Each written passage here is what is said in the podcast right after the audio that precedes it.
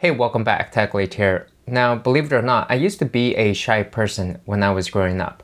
And in fact, you may even say that I had some social anxiety. Maybe, although it could just be that I was indifferent to other people and I didn't care to participate with society much. And so, if any of you have also dealt with shyness, lack of confidence, or imposter syndrome, perhaps this video will help you.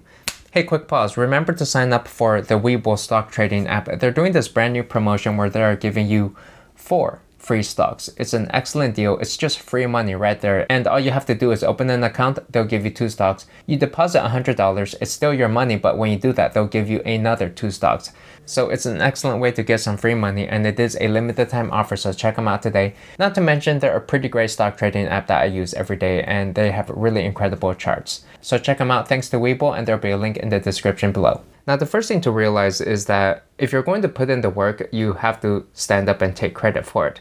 And I realized this when I was back in elementary school and I knew the answer to this math problem. And so, you know, I did not want to raise my hand and speak out in front of the whole class. So I whispered this answer to a friend, like it was 42. So my friend raised his hand and said, Oh, the answer is 42. And the teacher gave him a gold star.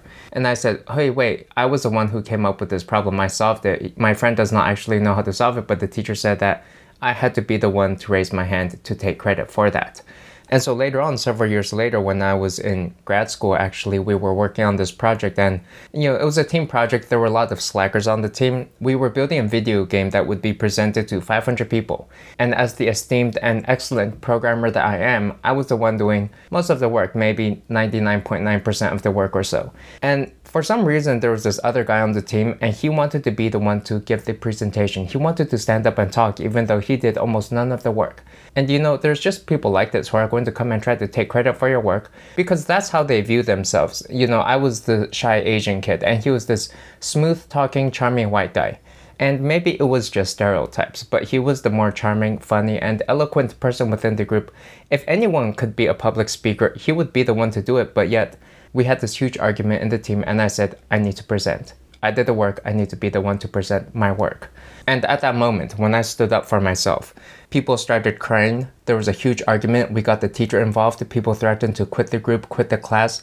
But somehow the other person made a verbal slip and said that I could present if I gave him a little something. So I said, okay, yeah, I'm presenting. And he couldn't go back on that. And so at the end, I was the one who presented. And because I was the one who presented and took credit for the work, and there were people within the audience who were employers within the gaming community, I was actually offered a job through this.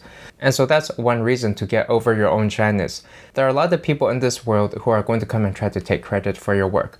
Maybe not even intentionally, maybe they don't even know it, they just believe it's their role in the world to come and take credit for the work that you do because they view you as a slave, as a worker, as a drone, and then they're the upper management. Now, the second reason, as they say, when writing the story to your life, don't let anyone else hold the pen. And so this is very similar to Elon Musk's story, if you recall, when he became the CEO of SpaceX and Tesla at the time. He had this idea that he had to play his own hand, right? Because he was investing so much of the money. If anyone was going to lose it, he had to be the one to do it. And really, the reason is that if anyone's going to drive your car off of a cliff, you don't want to be a passenger in the vehicle to your own life. You need to be the one at the steering wheel. For example, have you ever been on a trip and you're following some itinerary and it just feels like a chore after a while? You're going from task to task, destination to destination, checking off a list of laundry list items that you need to get through. You got to go to a museum, then to a cathedral, to a park, go to a local restaurant, pick up lunch, go back to the park, have a picnic there. Then you got to go back to the cathedral at sunset, check out the view, and then go to another museum before ending the night at the $500 per night hotel. And the whole thing just feels like work, like you're living out somebody else's life. And yeah, sure, it may be the most efficient, most optimal path through a city's hotspots, but at the same time, you probably won't have much fun doing that either.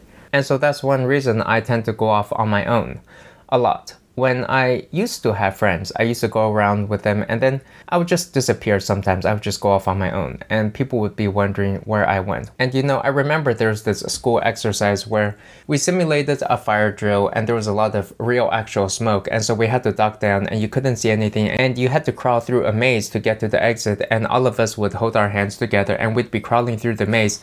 And I was the last person within this group and I just let go of the person in front of me because I thought to myself, What doesn't matter if I'm following somebody else's lead, right? Why don't I just go off on my own? It doesn't increase my chances of success anymore just to follow this whole line of people. It's really the blind leading the blind. Now, unfortunately, at the end, the group came out ahead of me, and so people were kind of worried about me because I came out last. And I think the teacher even gave me a poor grade for the class. But at the end of the day, I need to be the one playing my hand, making my life my own. And then one more thing to keep in mind is that you are carrying a legacy.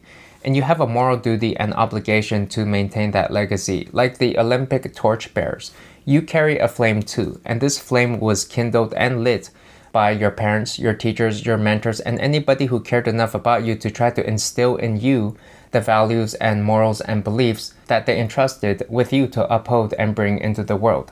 And it wasn't like this was easy or cheap or free for them to do. It took a lot of time, effort, love, and caring for these people to have shaped your values and beliefs. And so for you to just be silent, to just say you don't care or that you're going to let somebody else speak and have a voice instead of you, that you will allow them to drown out you, is almost like letting somebody else extinguish your flame.